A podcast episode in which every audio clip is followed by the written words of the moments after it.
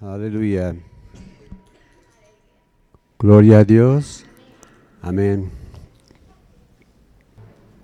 Otra epístola. Cuaderno nuevo. El otro estaba bastante lleno de hojas porque tenían los estudios de Gálatas y de Efesios. Y ah, estamos entrando en una nueva aventura en Filipenses.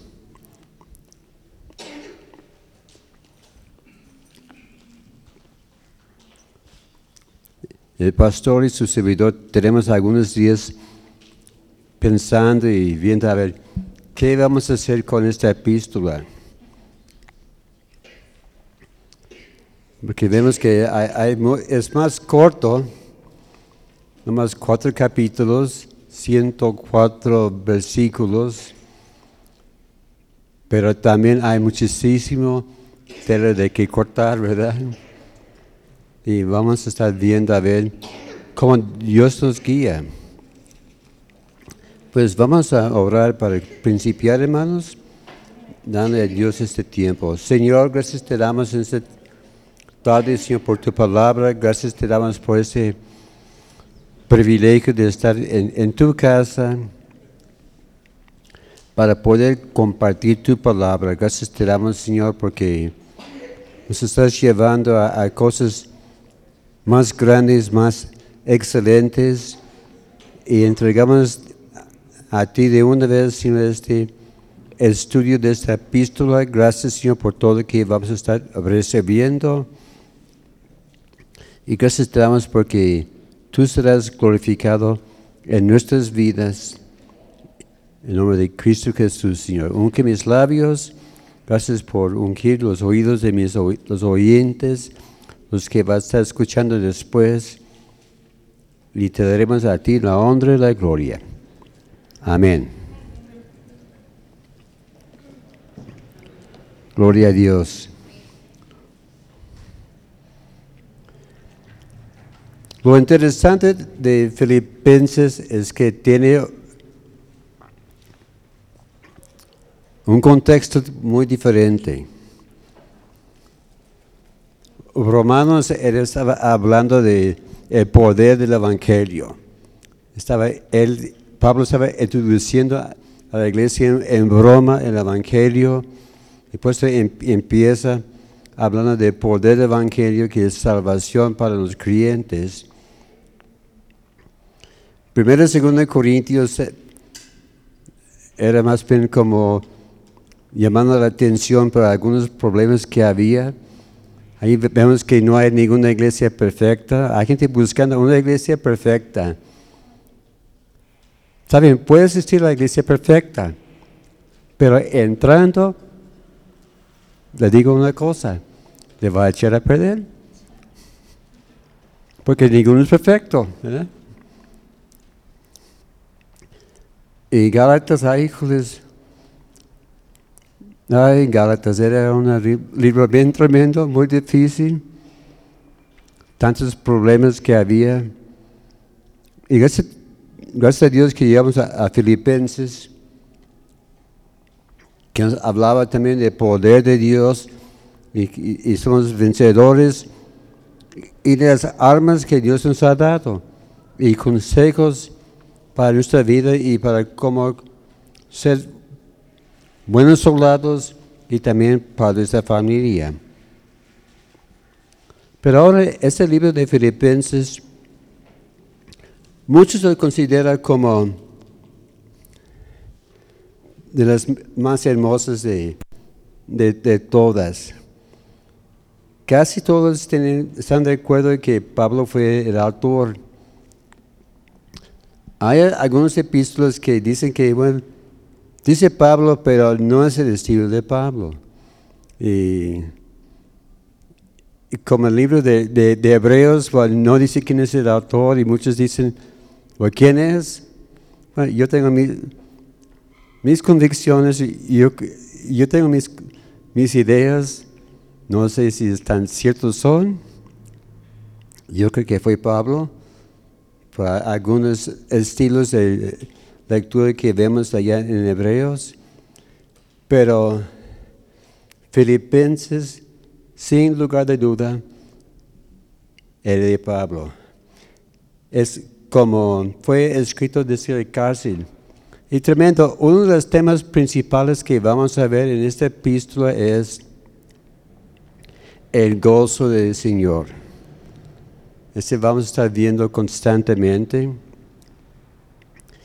Filipenses 4:4. Regocijaos en el Señor siempre. Otra vez les digo, regocijaos. Así que Pablo estaba enfatizando la importancia de ser gozosos aún en el cárcel. Y bueno, son cosas que muy sencillas y prácticas que podemos aplicar a nuestra vida. Muchos creen que fue escrito alrededor del año 61 o 62. Y la razón principal de esta epístola fue para agradecer a la iglesia por su generosidad hacia Pablo.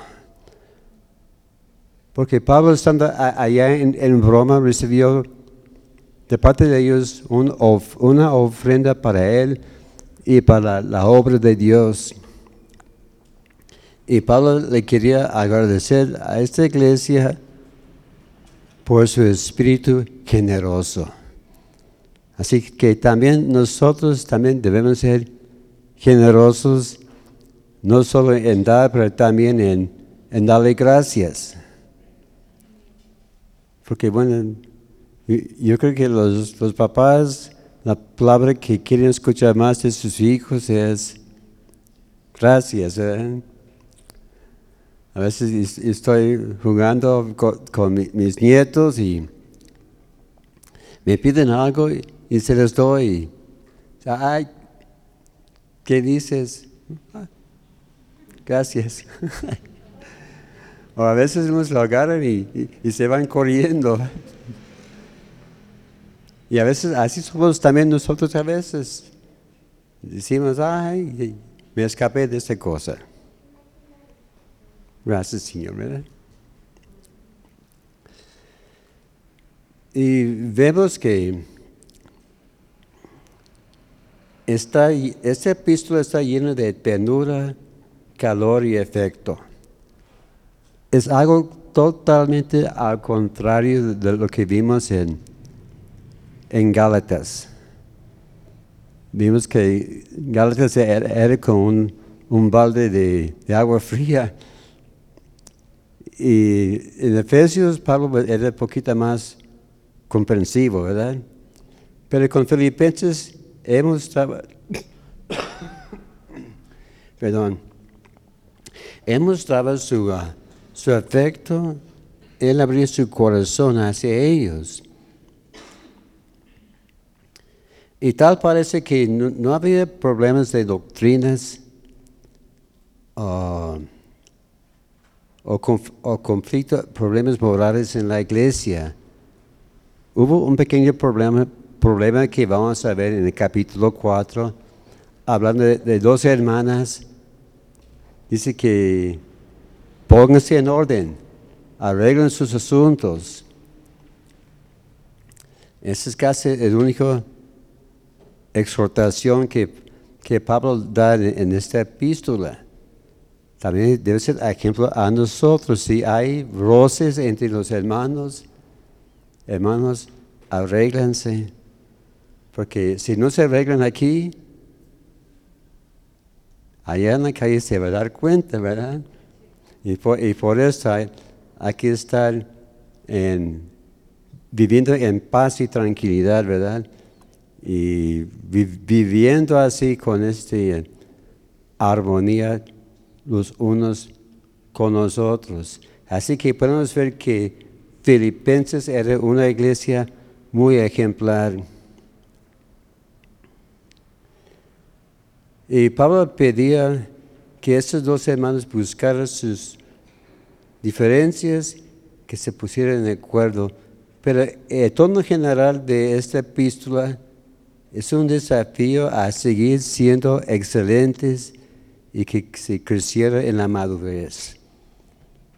Así que, que Pablo está diciendo, mire hermanos, ustedes saben qué hacer, saben cómo hacerlo, y ahora les animo que manos a la obra. Vemos que también Pablo quería compartir con ellos las victorias y también hablar de los sufrimientos. Porque sabes que, Pablo sufrió en Filipenses. Eh, en primer lugar, Filipenses no, era en, ah, sus planes, ni, ni, siquiera pensaba llegar a Filipenses, pero por una visión llegó. Y vamos a ver un poquito más adelante, había circunstancias que pasó, sufrió injustamente,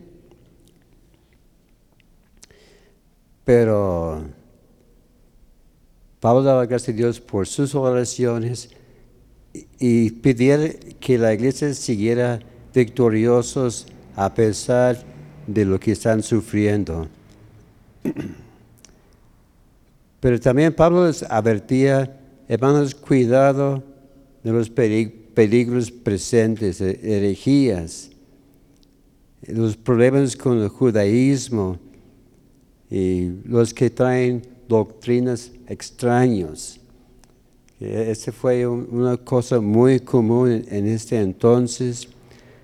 Había una creencia, genonismo, que habla de la filosofía, de pensar bien y sabiduría de lo alto. Recuerdo que ahí los, los siglos de los siglos salía anuncios en la, revista de selecciones. Mi esposa tenía una suscripción y cada mes llegaba y constantemente ahí estaba un anuncio de este, esta creencia, ¿verdad? De, ser superiores en su modo de pensar, de, meditar, ¿verdad? O como algunos pueden decir como el, uh, el calimán, ¿verdad? Que ponen los, dedos aquí en la nariz y, y dan poderes, ¿verdad? Y sabemos que este pues no es de Dios. Vemos que también el, tema más sobresaliente es el gozo triunfante. Y, vemos que la palabra gozo y, derivados de la palabra gozo, gozados, aparece en cada capítulo. Parece como 17 veces en toda la epístola. Gozo, gozo, gozo. Así que no, no, se, no se vayan a enojar si volvemos a decir la palabra gozo, porque la vas a estar escuchando mucho en estos próximos estudios. Y podemos ver también que Filipenses es como una carta misionera para la iglesia. En el capítulo 1, verso 1 hasta el 11, en esa primera división, el misionero y sus discípulos. En el capítulo 1, versos 12 a 26, habla de, de misión fructífera. En capítulo 1, 27 hasta el 2, 18 habla la misión, de comunión y el testimonio. En el capítulo 2, versos 19 a 30 habla los compañeros en la labor. En el capítulo 3, verso 1 hasta el 4, 1 habla de dificultades de la consolidación. En el capítulo 4, versos 2 a 23, habla de armonía, regocijo y generosidad en la misión. Muy bien, y para comenzar, vamos a estar viendo acerca de la fundación de la ciudad de los Filipos. Eso es algo que a mí me gusta hacer, hacer estudios sobre por qué la iglesia, por qué esa ciudad está donde está y las razones por las cuales está ahí. Porque la ciudad nace no más de, ¡pum!, ahí está. tiene sus, ah, sus raíces, sus razones y razón de ser. A ver, ¿cuántos recuerdan lo que pasó en 1992? Aparte de las explosiones. Bueno, pues, se me dice que la mayoría no, no, no había nacido, ¿verdad? Hay por lo menos dos que, que estamos nacidos en este entonces. No voy a mencionar nombres, pero ustedes sabrán. Bueno, en ese año de 1992 fue el aniversario 450 de la fundación de Guadalajara. Y por todos lados había plancartas. Yo traté de encontrar una que usaba, pero no la hallé porque tiene ya como un rayito, como se hace cuenta, como un río. Y tenía cuatro puntos, uno, dos, tres, cuatro. Esos cuatro puntos indicaban dónde trataron de fundar Guadalajara a principio. Porque en, el 1542 ah, ya ganaron, este fue la buena, ¿verdad? Como siempre decimos la tercera es la vencida, pero no, en este caso la cuarta es la vencida. Pero vemos que cada vez que trataron de, fundar la ciudad había problemas. Había una fundación un poquito más allá de Islahuacán, de, de Río, y había conflictos con, los indios allá y no pudieron. Otra vez trataron aquí cerca de Tonalá, había otros problemas. La tercera vez, otro problema igual. Pero finalmente allá, el 14 de febrero de 1542, Guadalajara fue fundada y ahí está la estatua allá detrás de degollado, ¿verdad? Y a mí me hace interesante ver, a ver, ¿Cómo fue fundada esta ciudad? Y el nombre eh, habla de río que corre entre las piedras. Porque aquí en la calzada, aunque no cree, allá debajo hay un río. Ya está entumbado. El río, ¿cuánto han oído del río San Juan de Dios? Ahí está, ¿verdad? Se desemboca aquí por Rancho Nuevo pero todo esto antes era con una barranca. Y pues allá fundió la ciudad y vemos que había mucha distinción, diferencias entre los que vivían de este lado y de aquel lado. Todavía se nota, ¿verdad? Los que, viven, digamos, por este lado son los, los mejores o los más adinerados y los que viven allá por sector libertad y, reforma, se me disculpan, son los, más pobres. Y ahí están todas las broncas eh, por aquel lado. Pues, bueno, es, parte de la historia de la, ciudad y tiene sus raíces en, cómo fue fundado.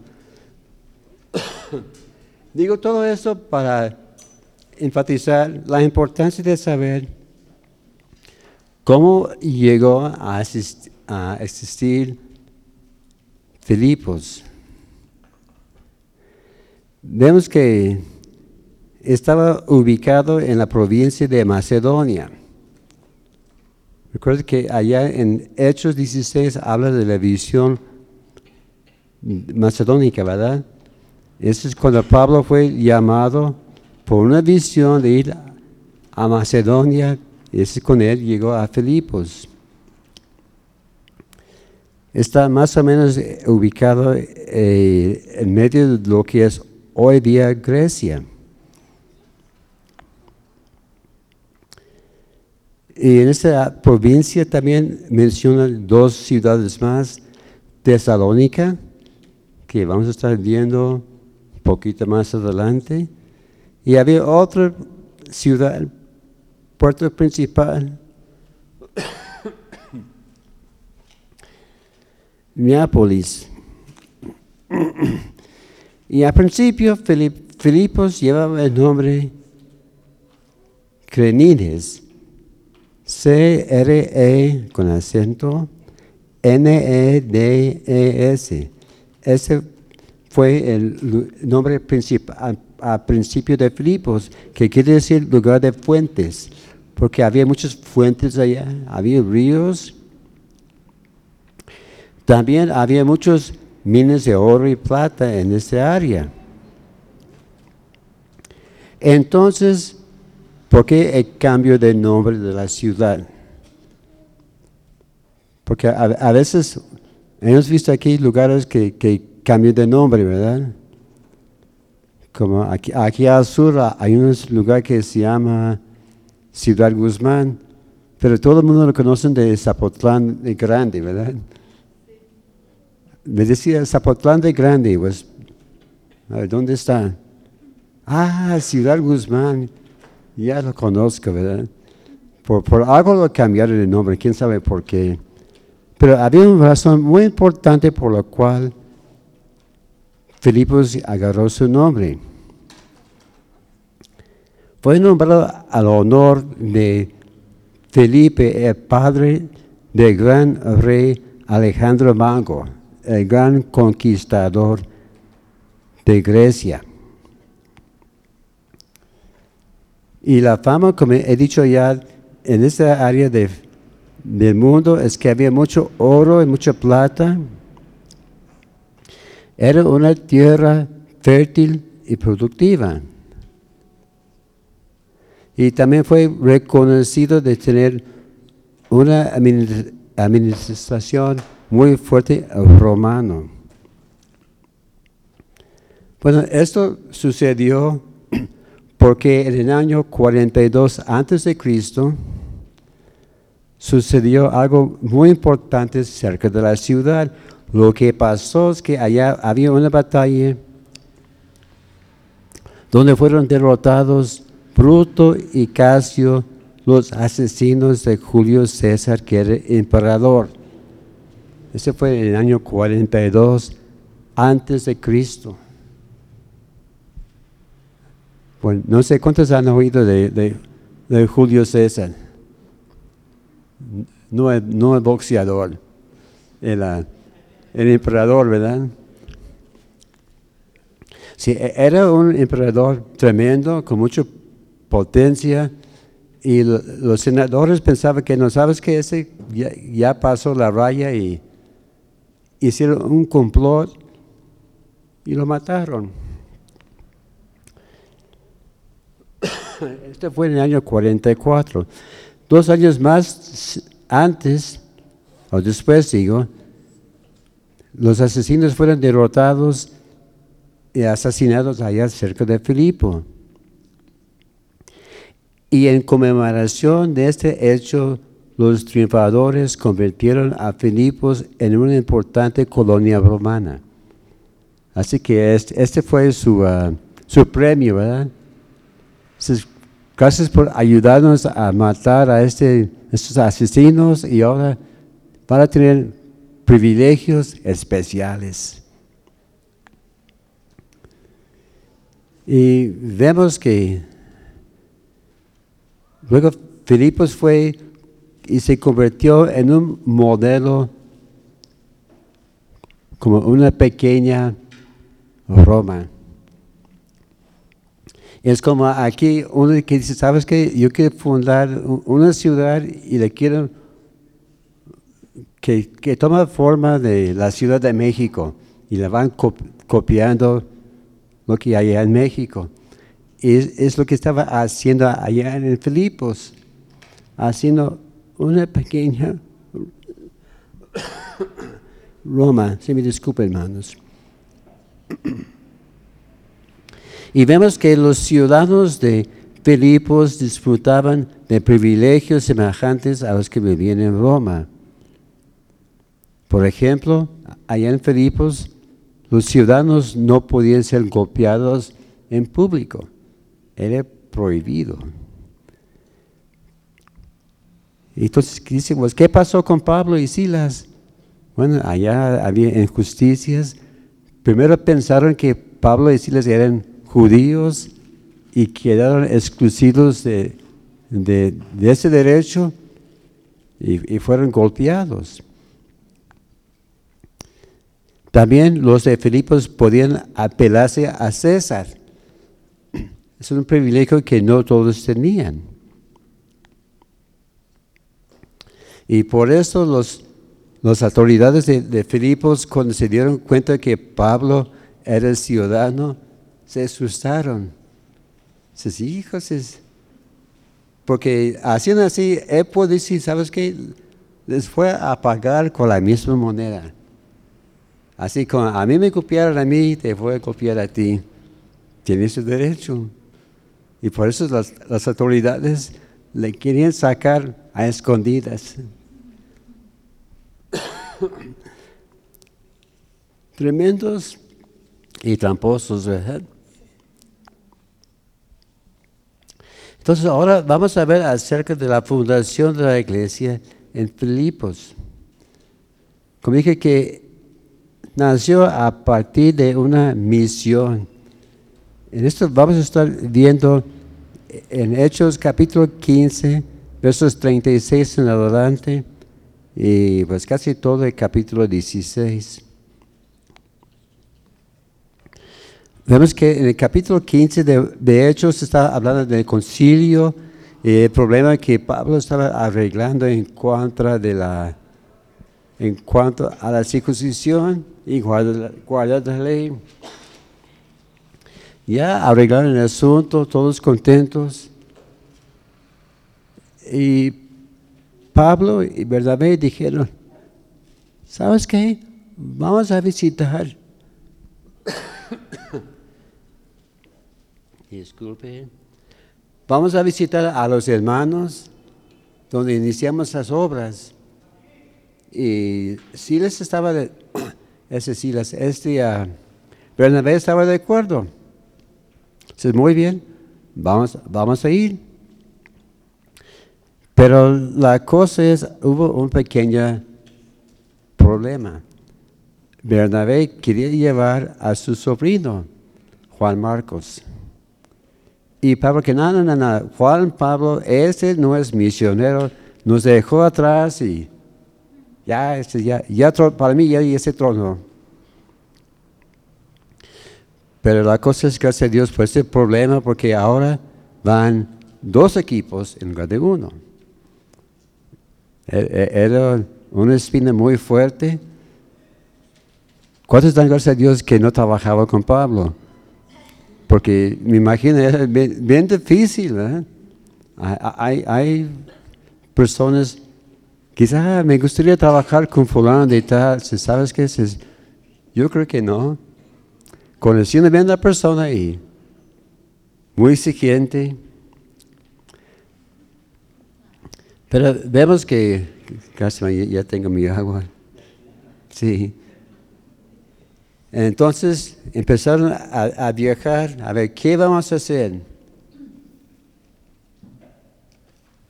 Bueno, si, tiene mapa en, su Biblia, podemos ver que salieron de Jerusalén,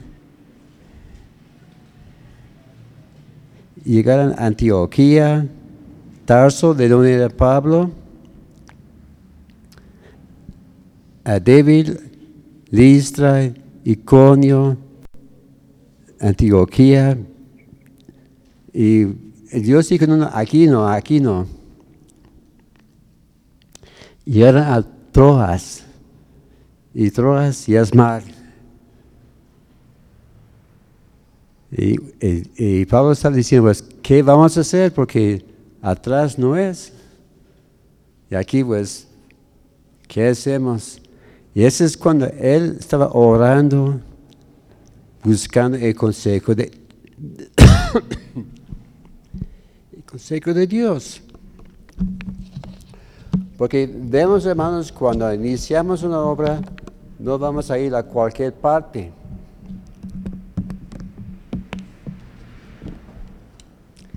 Hay que, hay que- está bien, gracias.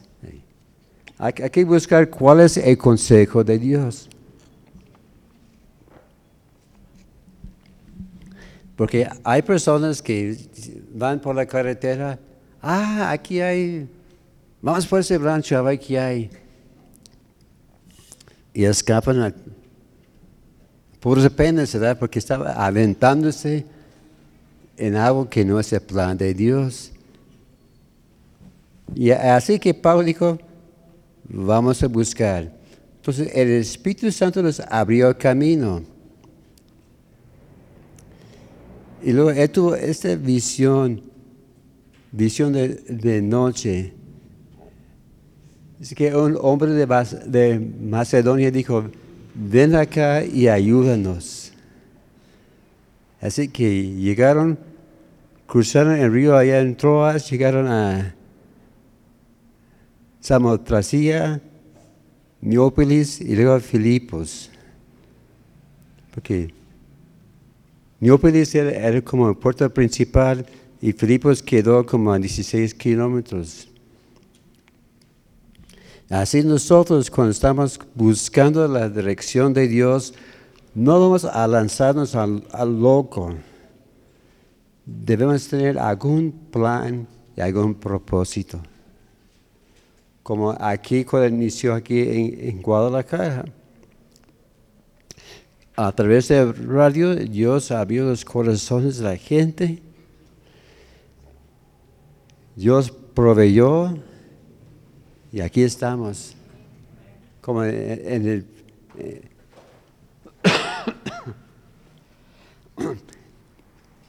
Porque la primera vez que vino Mauro Rogelio, tuvieron campaña allá en Agua Azul y estaba quedando en un hotel que está allá por Hidalgo, allá por donde está la boca del, del túnel. Y tenía un rato libre, dice, vamos a buscar a ver qué encontramos. ¿Sí? Y encontraron este lugar, oye, es- se ve interesante, está en renta y, y lo demás ya es historia, ¿verdad? Así que, que tuvo su plan, hizo todo con tranquilidad. Y lo, lo- lo curioso es, el Mauro Rogelio quería ir a España. Estaba allá en León y tiene su corazón en España. Inclusive en su estudio tenía una mapa de España. Estaba orando por los, españoles. Y dijo, Señor, envíeme a España. El Señor le dijo, ¿sabes qué? Ve a España, pero tu bendición va a llegar a Guadalajara. Es- es- es- es- sí, Señor. Y un tiempo después estaba saliendo aquí de la pensión donde dejaba el carro y miraba y vio ya cine teatro España. Y ay Señor, me dice lo que estaba yo pidiendo, ¿verdad? No, no era el español que esperaba, pero Dios proveyó de una forma u otra.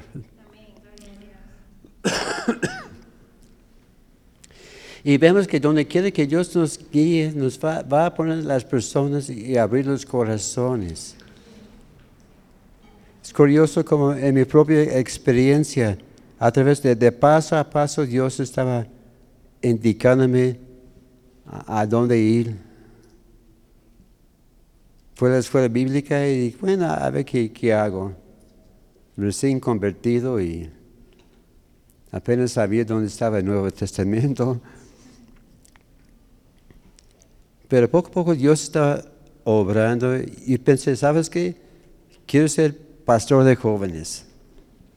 Porque tenía 18 años, era joven. Nada, yo quiero alcanzarlos.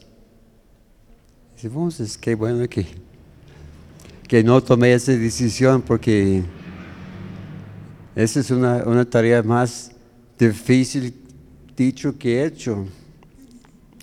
Pero a través de varias circunstancias Dios abrió puertas, me hizo me puse en contacto con personas diferentes personas, todo en orden.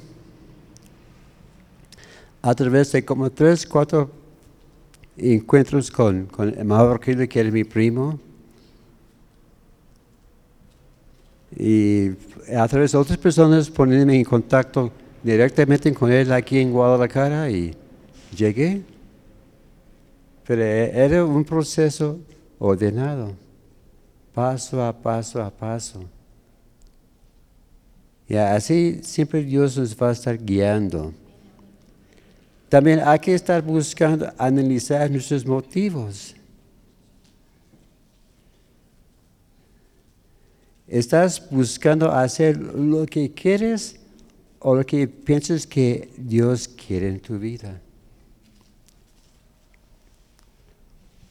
O no, otras palabras, ¿por qué haces lo que haces? Y hay que orar que Dios abre o cierre las puertas de acuerdo con su voluntad. Hay un hermano autor, hermano René Zapata, él dijo así, cuando Dios cierra la puerta, no te metes por la ventana. Así hacemos a veces nosotros que no, este puerto está cerrado, pero aquí hay otra entradita, ¿verdad? E, e, e, es, como el ladrón. Si, si, él ve que la puerta está trancada, a, veces hay una ventana abierta, pero eso no es legítimo, causa problemas. El famoso inventor Alexander Graham Bell, que perfeccionó, que inventó el teléfono, dijo, cuando una puerta se cierre, otras se abren. Pero a menudo vemos tan solo, vemos tanto tiempo y tanta tristeza a la puerta que se, se cierre que no notamos otra que se ha abierto para nosotros. Estamos enfocando en, ¿sabes? Yo quería pasar por allá. Estamos como visión así del túnel, ¿verdad? Y, si, si movemos tantito la cabeza, vemos que ahí está la puerta. Y por allá vamos a entrar. Y hay que ver también que a veces el diablo está bloqueando el exceso. Allá en 1 de Tesalonicenses capítulo 2, verso 8. 1 de Tesalonicenses 2, 8. Que Pablo estaba diciendo, ora por nosotros, porque el adversario está impidiendo y cerrando las puertas. Porque hay una puerta amplia, una oportunidad muy grande. Y la cosa es, hay que tener el discernimiento si es Dios o si es el diablo que está cerrando aquella puerta. También en, cuanto de, de, Pablo, vemos que él nunca viajaba solo. Porque él pudo haber pensado, bueno, está bien, Bernabé, pues él y su sobrino ya por allá, van por allá y pues yo yo sigo adelante, pero no buscaba a ver quién me va a acompañar.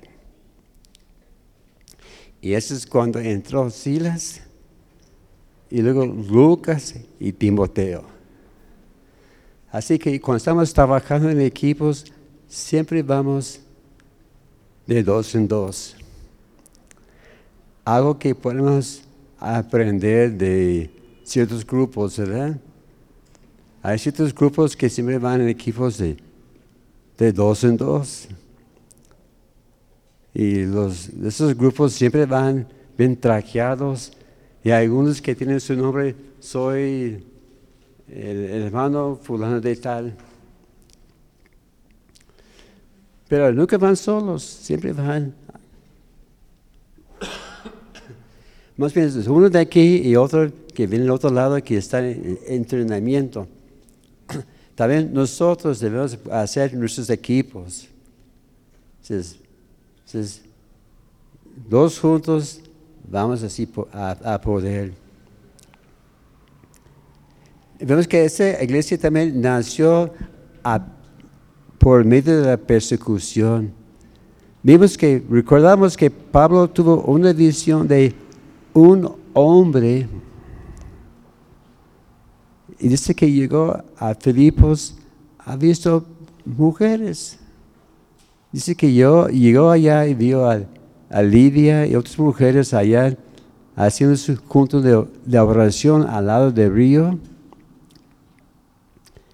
Lidia de Tiratía, que después llegó a ser una iglesia muy fuerte eh, con el tiempo. Entonces, ¿quién fue este hombre?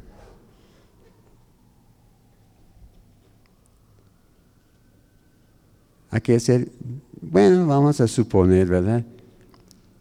Yo creo que, que a lo mejor fue el carcelero. Puede ser. Hay algunos que dicen que no, que fue Lucas o, fue Timoteo. Pues cada quien con, con, su idea, ¿verdad? Digamos que no está en así sellado por la ley que fue fulano, ¿verdad? Yo siento en mi corazón que a lo mejor fue el carcelero. Y a lo mejor Pablo le reconoció cuando estaba ya preso. Pero vemos que Pablo entró en Filipos, tenía un buen tiempo de oración con las mujeres allá en el río. Las mujeres estaban acercándose al Señor pero hubo una pequeña distracción. Este muchacho con el espíritu de adivinación, que decía, esos hombres proclaman el camino de salvación. Y, vemos que Pablo no se disgustaba tanto por lo que él decía, era más bien por la fuente de adivinación que estaba revelando e-, esta verdad. Entonces dice que oró por esta muchacha, quedó libre. Y sus amos diciendo que, híjoles, esta fue nuestra fuente de provisión. De ella viene nuestro pan diario. Y ahora, ¿qué hacemos? ese es cuando decidieron, vamos a encarcelar a esos dos a Silas y a Pablo. Y vemos que dice que fueron copiados muchas veces. Muchos piensan que no, pero en la ley dice que 39 menos 1. Así porque si pegaba 41, ah, ¿sabes qué? Ahora le toca a ti, ¿verdad? Pero hay que recordar quién estaba castigando a Pablo y Silas, judíos o romanos. Romanos, ¿verdad? Y los romanos no estaban contando.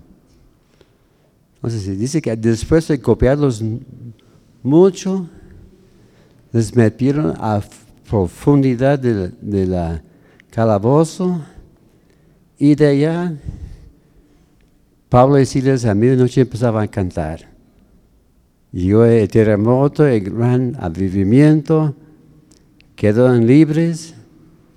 Las disculpas después de las autoridades y ellas se fueron y llegaron a Tesalónica de, de, de, Filipos. Pero vemos también que a, a pesar de la persecución, la iglesia nació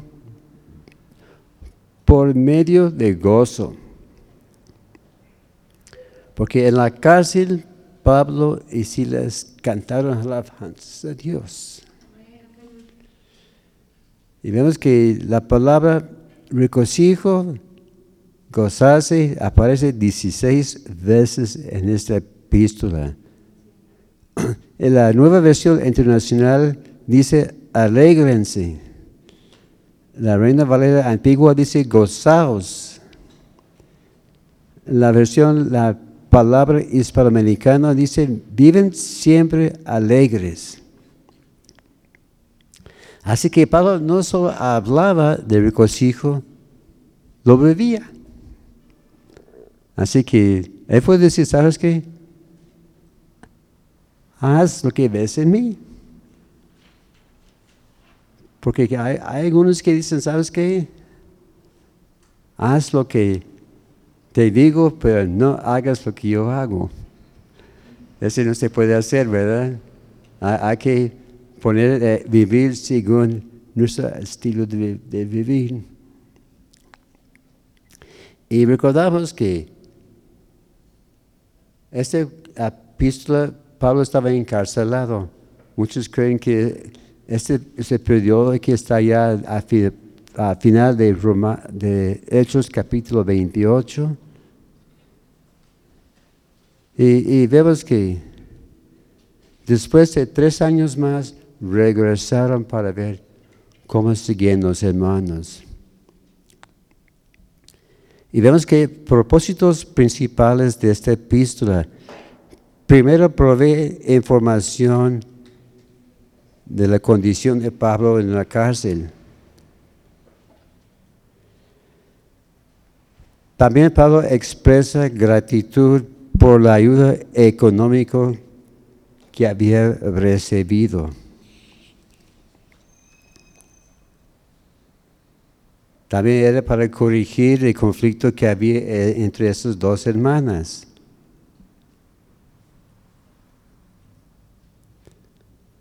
También acentúa la importancia de la kenocía, una palabra griega. K-E con acento N-O-S-I-A, kenocía que habla de vaciamiento. Este está, habla de, vaciar uno mismo para la voluntad a llegar completamente receptivo a la voluntad de Dios. Este, vemos allá en, en Filipenses capítulo 2 hablando de que Jesús sometió a lo sumo se hizo esclavo. Él vacía a sí mismo para nosotros. Y este también es algo que Pablo hacía para la iglesia de, Filipenses y también nosotros debemos hacer. Vamos a vaciar nuestra vida para beneficio de las demás personas vamos a terminar con los saludos iniciales allá en, en Filipenses. Capítulo 1, versos 1 y 2.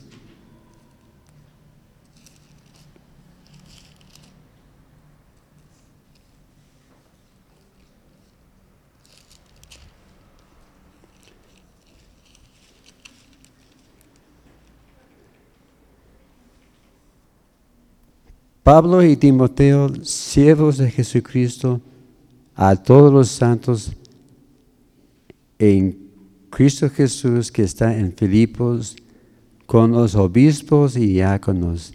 Gracia y paz a vosotros de Dios nuestro Padre y del Señor Jesucristo. Vemos que los autores, Pablo, aquí menciona también Timoteo, ¿verdad? siervos, eh, dulos, es un esclavo voluntario o involuntario. hemos visto que casi siempre en las epístolas Pablo inicia diciendo a Pablo, apóstol de Jesucristo, enviado a la iglesia en, tal y tal parte. Vemos que en Romanos Pablo se identifica como esclavo, llamado a ser apóstol. En el caso de Romanos, Pablo escribió esta epístola antes de visitar la iglesia. Así que estaba dando una introducción presentando sus ah, credenciales. Vemos que en Corintios, Gálatas, Efesios, Colosenses se identifica apóstol. Y, vemos, algunas veces él presentaba apóstol, pero para enfatizar, mira, yo tengo la, autoridad que Dios me ha dado. No estoy haciendo esto porque es, decidí que iba a ser apóstol, no. Soy enviado de, Dios. Pero vemos aquí en, en esta epístola de Filipenses que podemos ver un cariño especial para ellos. Eh, menciona también a Timoteo. Vemos a Timoteo primero en Hechos capítulo 16.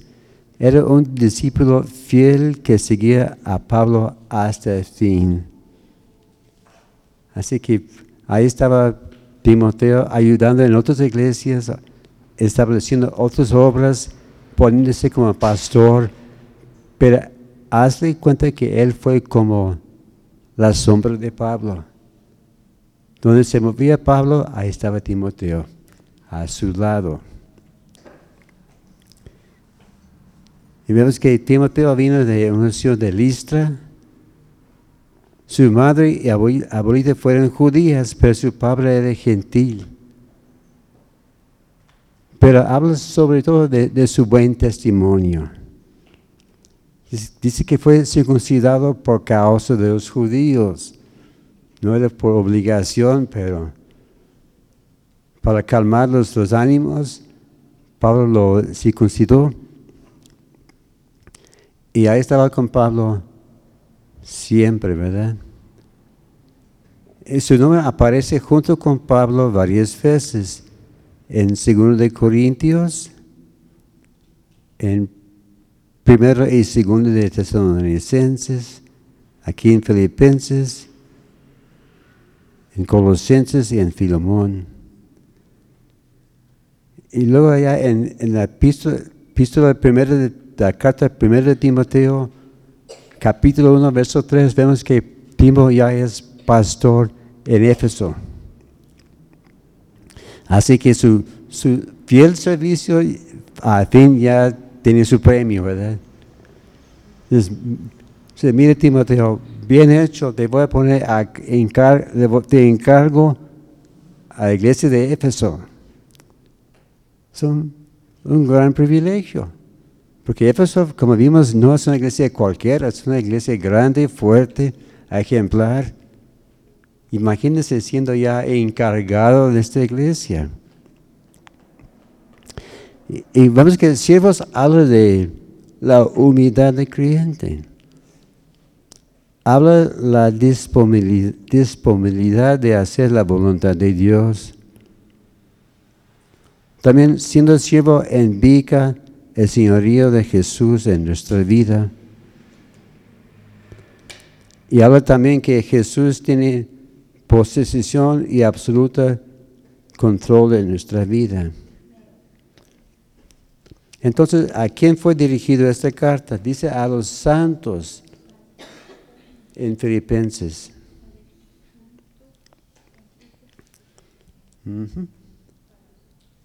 Sea, a los santos, ¿verdad? Y a los diáconos y... Y ya saben, ¿quiénes, ¿quiénes son los santos? No son tus, ¿verdad?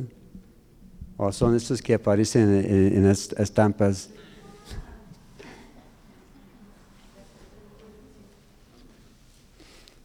Bueno, sabes que santos, santo habla de alguien que está apartado por un uso especial. En la nueva versión internacional dice a los creyentes en Filipos. La versión, la lengua actual dice, enviamos nuestro saludo a todos ustedes que pertenecen al pueblo especial de Dios que está unidos en Jesucristo. Habla también de obispos y pastor y diáconos. Los obispos son los líderes espirituales. O como decimos hoy día, los pastores. Y, vemos que en, ah, Timoteo y también en Tito habla de requisitos de ser un obispo. No es para cualquier persona. Tiene que llenar, cumplir algunos requisitos son los que presiden. Los diáconos son los siervos, los que acomodan las sillas, los que pongan las mesas. Hay ciertas iglesias que los diáconos son los que, que mandan en la iglesia, ¿verdad? Es que dice que no, el pastor es la cabeza, pero los diáconos movemos la cabeza. Pero no, así no debe ser, ¿verdad? Los diáconos, muchos dicen que no, yo soy diácono fulano de tal, tengo 40 años en esta iglesia. te felicito. Pero vemos que los diáconos son los siervos, ¿verdad?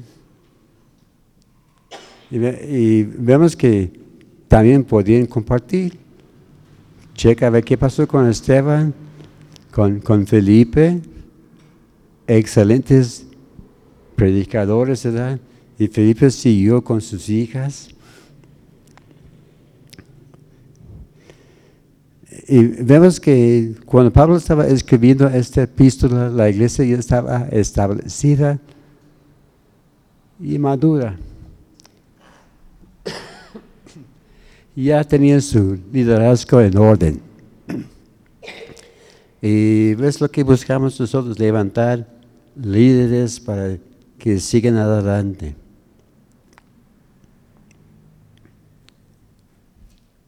E, es curioso porque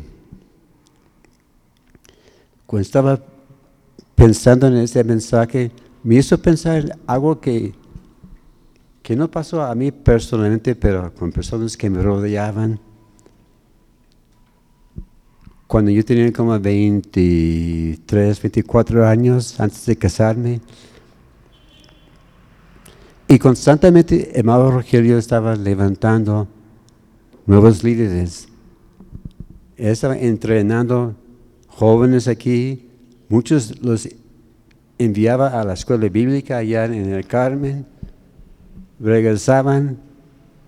Tiene que pasar por un par de años de prácticas y de allá vamos a ver dónde hay una puerta donde tú puedes pastorear. Bueno, era un proceso, tiene que empezar de abajo, prepararse y listos. Pero curioso, había algunos este, en este grupo que, que, dijeron, ah, mire hermano, yo estoy en mi primer año de práctica, quiero mi colaborador. Eres un colaborador. No, no, no, yo quiero un colaborador. Como dicen, yo, yo quiero alguien que me ayude, ¿verdad? O, como dicen ya vulgarmente, quiero mi chinchincle. Bueno, eh, bueno esas personas estaban aquí, eran, eran nuevos, eran todos jóvenes no captaban bien el concepto de, de, ser siervos que dices, mira, yo estoy empezando y yo creo que hay alguien detrás de mí. está bien, es tu colaborador, tú le pagas el sueldo. Es la, ahí está el detalle, ¿verdad? Que no es, esto no. Pero no, así no son los siervos. Los siervos esperan el tiempo de Dios y que Dios vayan promoviendo. Y el mensaje principal a esta iglesia es, gracia y paz sean a ustedes. Este fue un saludo general y universal de Pablo hasta la iglesia de, de Gálatas. Es decir, gracia y paz a ustedes. Esa iglesia tan problemática. Y vemos que son las piedras fundamentales de, la iglesia, porque somos salvos por gracia y la paz de Dios nos guarde. Y vemos que la gracia habla del favor no merecido de Dios. Y la gracia es la obra de Cristo en nosotros.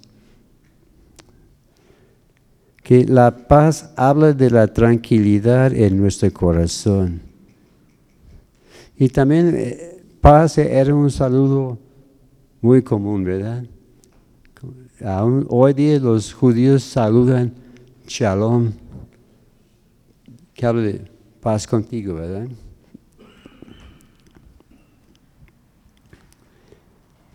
Y, vemos que allá en Filipenses 4, 7 dice que la paz de Dios que sobrepasa todo entendimiento va a reinar en nuestra vida.